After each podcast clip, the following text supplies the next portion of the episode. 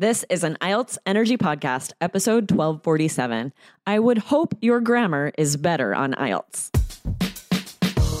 Welcome to the IELTS Energy Podcast from All Ears English, downloaded more than 22 million times with former IELTS examiner Jessica Beck and Aubrey Carter, the IELTS whiz. If you are stuck with a low score, our insider method will help you get the score you need to unlock your dreams. Get your estimated band score now with our two minute quiz.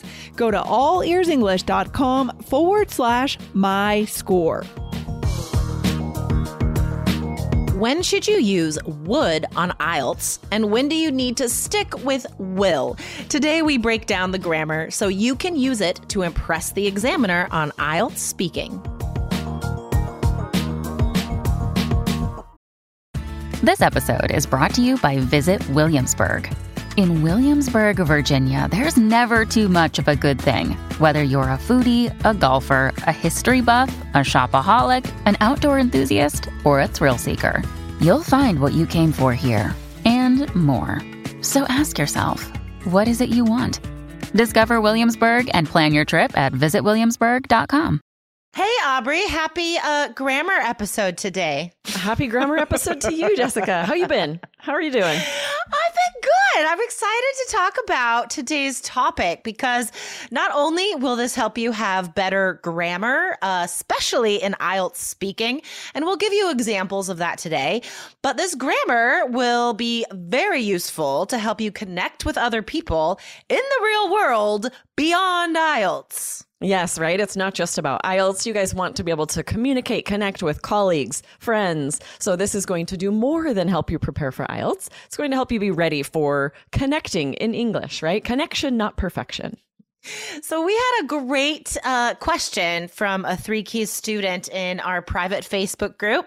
Um, Aubrey, can you read that question, please? Yes. So shout out to Alexi. He said, I have a grammar question. I often hear people, mostly not native speakers, use the word would where I would use will instead to express a future action. I understood I understand that would has many ways to be used, so I googled thoroughly, trying to find out if it's ever correct to use it to express regular future, not future in the past, not conditional future. But I didn't find anything. Please, native speakers, I would like you to clarify this grammar. I love this. It's so nice they're able to our students are able to put that question in there, get some tips because as he said here, doing that Google deep dive often just makes you have more questions. You're like, mm, this isn't clear. It left Aubrey and I with more questions as It's we true. were trying to research like all the possibilities of the word would. Um, so note that he does say mostly not native speakers, and these these are mistakes he's hearing. We can't, we don't use would to talk to just replace will. It's not a one to one. They're not synonyms. The grammar's totally different. We're going to explain the grammar rules of would and how you will use it correctly on IELTS today. Um, but I we do want to be clear that those are mistakes that he's hearing, right? Right, exactly. If you're just talking about the future, simple future, you need to use that will, right? It's a totally different meaning if you start using Yeah. the word would. Exactly, exactly. So if we're talking about simple future actions, we use will or going to, right? Um, if it's planned, if it's decided on spontaneously at the moment. But to be honest with you guys, I wouldn't worry about, and there I'm using would, I wouldn't worry. if I were you, there's the conditional, um, about the differences between will and going to, because honestly, native speakers just interchange those all the time. Like, I say, you know, if somebody's like, "What are you gonna do this weekend?" I would say, mm, "Uh, well." I'll go to breakfast with my mom on Saturday and I'm gonna go skating with my friend after that. Like I'm talking about the same actions. Like these are plans, but I'm using both will and going to, and that's totally natural. Absolutely. And you guys have heard this before from us, but the more you're taking in English, podcasts, TV shows, the more you're hearing these tenses used correctly, the more it's going to sound off to you, just like it would to a native speaker to say would instead of will, right? You will know which tense is necessary based on what the message is, what the context is. Right. But it definitely helps to get these rules, to get kind of the phrases where we use the word would so that you have them for, um, IELTS speaking. And like you said, Jessica, you can impress the examiner a little bit with some of these phrases. And that's why, like you said, um, if we listen to a lot of English, it will sound wrong, right? That's why it didn't sound right to Alexi. You know, that's why this is a high level question from a high level three keys student. So let's get into some grammar rules before we um, put this into IELTS contexts. What is one way that we use would?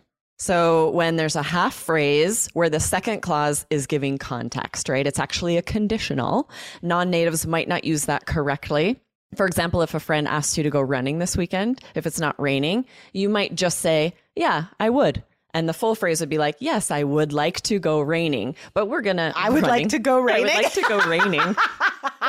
that wouldn't even be accent possibility. I would like to go running. I actually wouldn't so say that great. either. So I I would maybe be more likely to say I would like to go raining than I would like to go running because I don't run.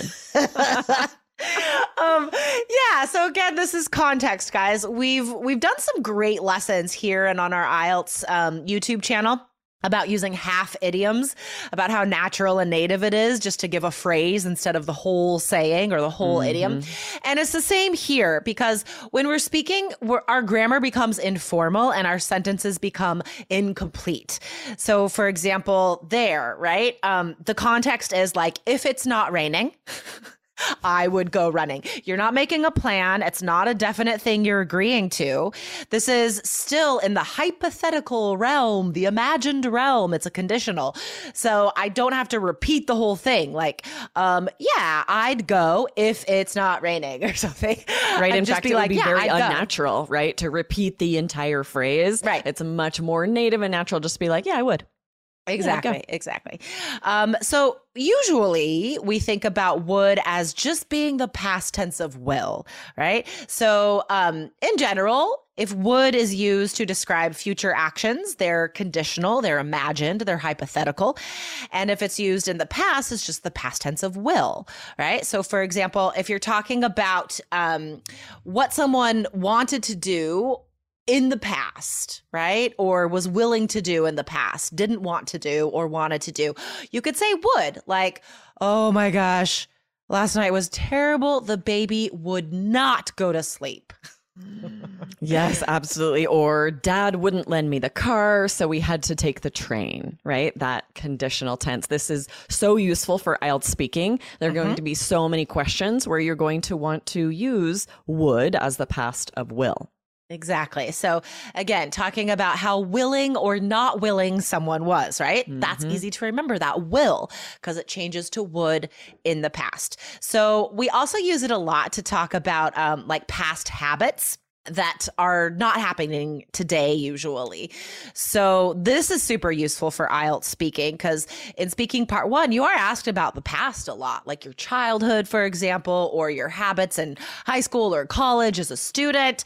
So if you're describing why you liked your hometown, for example, you'd use would to describe typical behavior. So you would say, um, oh, my hometown was amazing, especially in the summers. We would go up to the lake every Saturday and bring a picnic and go canoeing. And uh, and during the weekdays, we would hang out at the arcade. I don't know. Um, so again, we're talking about typical behavior in the past. That is very useful IELTS grammar. Yes. And though you can say, right, we went to the lake every summer, this is so native and natural to say instead it as a habitual action. Oh, we would always go to the lake. We would run to my grandma's for cookies. And instead of saying past simple every time, you're switching it up a little bit. Exactly, exactly. Um, all right, let's get into some speaking questions. When you need mealtime inspiration, it's worth shopping Kroger, where you'll find over 30,000 mouthwatering choices that excite your inner foodie. And no matter what tasty choice you make, you'll enjoy our everyday low prices, plus extra ways to save, like digital coupons worth over $600 each week. You can also save up to $1 off per gallon at the pump with fuel points. More savings and more inspiring flavors make shopping Kroger worth it every time. Kroger, fresh for everyone. Fuel restrictions apply. All right. So, in this first speaking part one example, we're going to do, guys, you will notice the use of would here is going to be, like we mentioned earlier, a hypothetical and imagined situation right? So this is connected to the conditional uses where it's hypothetical, meaning this is just imagine. This isn't a plan. This didn't definitely happen in the past or present or future. This is, we're just being, we're just using our creative minds here, like what ifs. All right. So Aubrey, I'm going to ask you a typical IELTS part one question. All right. So there might be a group of questions about famous people, celebrities, right? Common IELTS topic. And you could be asked this question Would you want to be famous? Absolutely not. I really value my privacy. I don't want people taking photos of me or coming up and talking to me when I don't know them, especially if I, you know, haven't showered, I don't have any makeup. So this is definitely something I would never wish upon myself. I can just imagine. I can go on and on, but I should stop. It's part one. okay, that was perfect. So, um, yeah, that was a perfect use. Like, I would never want to be famous. Really focus on that intonation, guys. Um, all right, awesome. So, let's do an example Another example from part one about maybe um, like sports and exercise, another very common part one topic. I'll ask you All one, right? Jessica. You ready? Okay, cool. Yep. What is a sport or exercise that you've never tried, but you want to try in the future? I would actually love to learn how to scuba dive. I have been snorkeling and that's what some of my favorite experiences, some of my most vivid memories of especially like traveling and going to different places are like the the snorkeling that I got to do. So I would love to take that further and take on that bigger risk and challenge by learning how to scuba dive. Ooh, what a great answer. I love that. Not only intonation and great vocabulary, but just to start it, what a natural way to say, I would love, and then go into what you'd like to do, right? I disagree. I have no interest in scuba diving. Deep water really scares me, and Really? I don't think I'm ever going to do it. Are you are you somewhat claustrophobic? Because I could imagine that would make scuba diving impossible. I don't think it's the claustrophobia. I think it's like this fear of what lurks in the deep. right? Like if I'm in water and it's just dark under me, I'm always scared. I got stung by a jellyfish once on my leg. Oh my gosh. I think I just have uh, this fear of something coming and just eating my feet. No, but for reals, like I've really noticed this. If you didn't grow up near the ocean, then the ocean is usually scary. Because I know it was Oh, for yeah. me. I grew up inland in the mountains. You know what I mean? And so I didn't have a lot of ocean experience, and it just scared me. The unknown, the animals, the creatures, the blah, the drowning. But I can't see. If the water's super clear, like in a super pool, we're good. But if I can't see what's under me, no, thank you. I know, It's so all- scary. Yeah. Um, I had, uh, luckily, when I lived in Taiwan, I knew a lot of people that did grow up near the ocean, like, um, especially South Africans. And so they taught me a lot about snorkeling and Nice. swimming and body surfing. And I, I lost that fear. All right. Oh, let's do one more example here. Now, this is a part three question. All right. Now, remember, part three, one of the functions you are often asked about is to um, imagine or hypothesize the future of a topic. So here's a great example. Do you think people will travel by plane more or less in the future? I would like to hope that we can invent um, instantaneous travel at some point in the future. If I can just imagine myself somewhere and teleport there, that would be ideal. I don't want travel to take any time. I don't want to wait in an airplane uh, or an airport. I want to just imagine it and I'm there. Let's make that happen, shall we? I would giggle with delight if I heard a student and okay, let's make that happen, answer. shall we? Like that was the most adorable conclusion I've ever heard. Please, everyone, write that down. So, um, you really like um extended that filler in the beginning. I would hope. I would hope to think. What did you say? Something like I that. would, I don't know. I'd have to listen back. I would like to hope that I would like in the to future. hope. I was like, wow, that's a lot of words. All right, guys. Um, thanks for listening today. Remember, you can check out our complete Three Keys IELTS course online, allearsenglish.com slash K-E-Y-S. And other than that, we'll see you tomorrow. Awesome. Bye. Bye.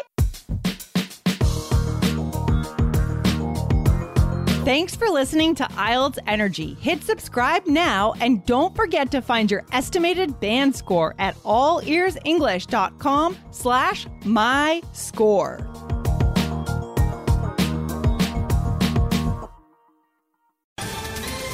Ohio, ready for some quick mental health facts? Let's go. Nearly 2 million Ohioans live with a mental health condition. In the U.S., more than 50% of people will be diagnosed with a mental illness in their lifetime. Depression is a leading cause of disability worldwide. So, why are some of us still stigmatizing people living with a mental health condition when we know all of this?